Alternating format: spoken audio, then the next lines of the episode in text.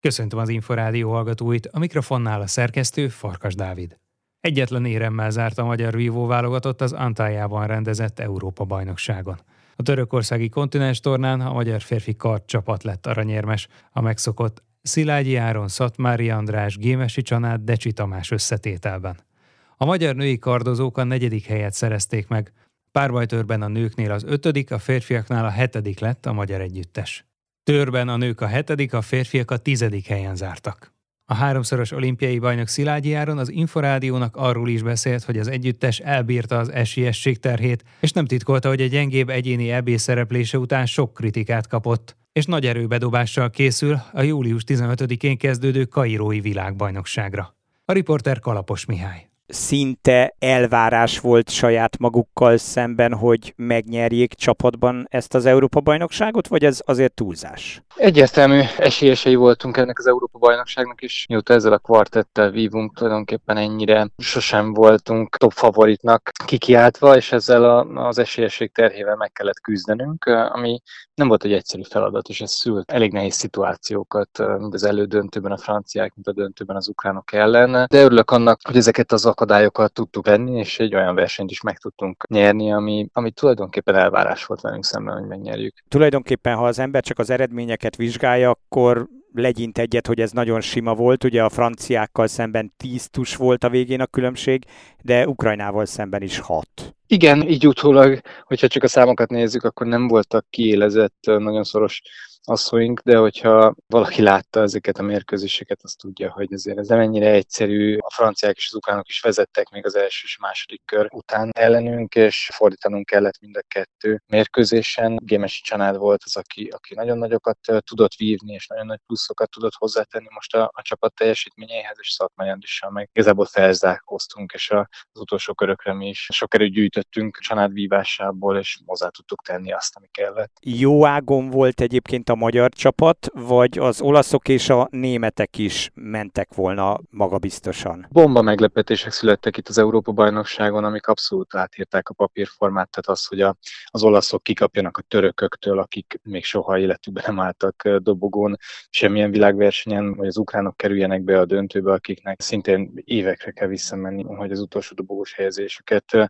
megtaláljuk. Ezekkel abszolút nem számoltunk, de hát az olimpia után vagyunk, és nagyon sok csapat megfiatalodott, nagyon sokan abba hagyták, hogy sérültek, úgyhogy ez ebből a szempontból egy nagyon érdekes Európa-bajnokság volt, ami jól mutatja azt, hogy átrendeződnek a, az erőviszonyok. Számunkra az volt a fontos, hogy mi megőrizzük az élmezőnyben a helyünket, és mivel a csapaton nem kellett változtatni, hanem ugyanúgy mentünk tovább, mint eddig, ezért egy pici előnyből is indulunk. Igen, ugye ez a csapat Decsi Tamással, Gémesi Csanáddal és Szatmári Andrással egészül ki, de szokták azt is mondani, hogy igazából Dél-Korea az egyetlen ellenfele a magyar csapatnak.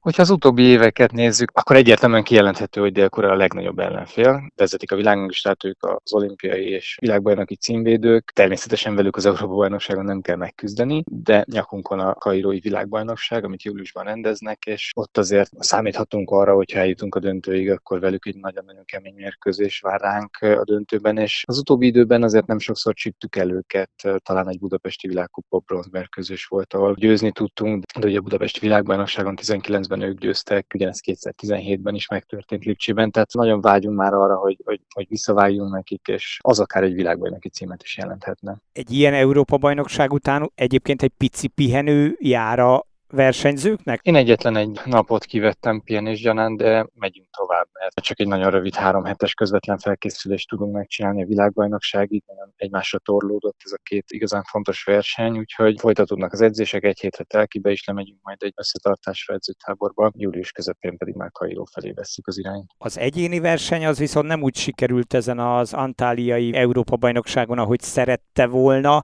tulajdonképpen a 16 közé jutásért azzal a grúz versenyzővel került szembe, akit egyébként Tokióban az olimpián az elődöntőben legyőzött. Ebből a szempontból az Európa-bajnokság eléggé lutri verseny, hiszen itt mindenki selejtezőt vív, nincsen kiemelés, és úgy alakult, hogy egyikünk sem, sem Szándró Bazadze, sem én nem vívtuk túl jól meg a csoportunkat. Zárójeles megjegyzés, hogy egyikünk így hozzászokva ahhoz, hogy csoportot kelljen vívni. Így már a 32 között találkoztunk. Röviden összefoglalva neki jó napja volt, meg is nyerte az Európa-bajnokságot, nekem pedig nem jött ki a lépés, nem tudtam olyan formában lendülni, mint szerettem volna. Ez eredményezte azt, hogy viszonylag sima asszóban ő tudott nyerni. Most a feladatom az, hogy a formámat azt kihegyezem a világbajnokságra, és remélem, hogy az a három hetes rövid felkészülés, illetve formaidőzítés az elég lesz arra, hogy az eredményt megfordítsam, és én jöjjek majd győztesként. Azt mondják, hogy kellemetlen ellenfél, de ez miben nyilvánul meg? Sandro elég sok mindent enged meg magának a páston, tatusok között. Előszeretettel szeret időt húzni, nagyon sokat kommunikál a zsűrivel, nagyon sokat reklamál. Egy színházként fogja föl magát a terepet, de ezzel, hogyha jó napon van, akkor, akkor tudok nem foglalkozni, és ki tudom zárni hogyha nem vagyok a legjobb idegállapotban, akkor persze meg tud zavarni. Talán ez történt az Európa-bajnokságon is. Egy ideg párbaj az, amit mi vívunk a páston az ellenféllel. Nagyon sok minden persze ebbe belefér, mindenkinek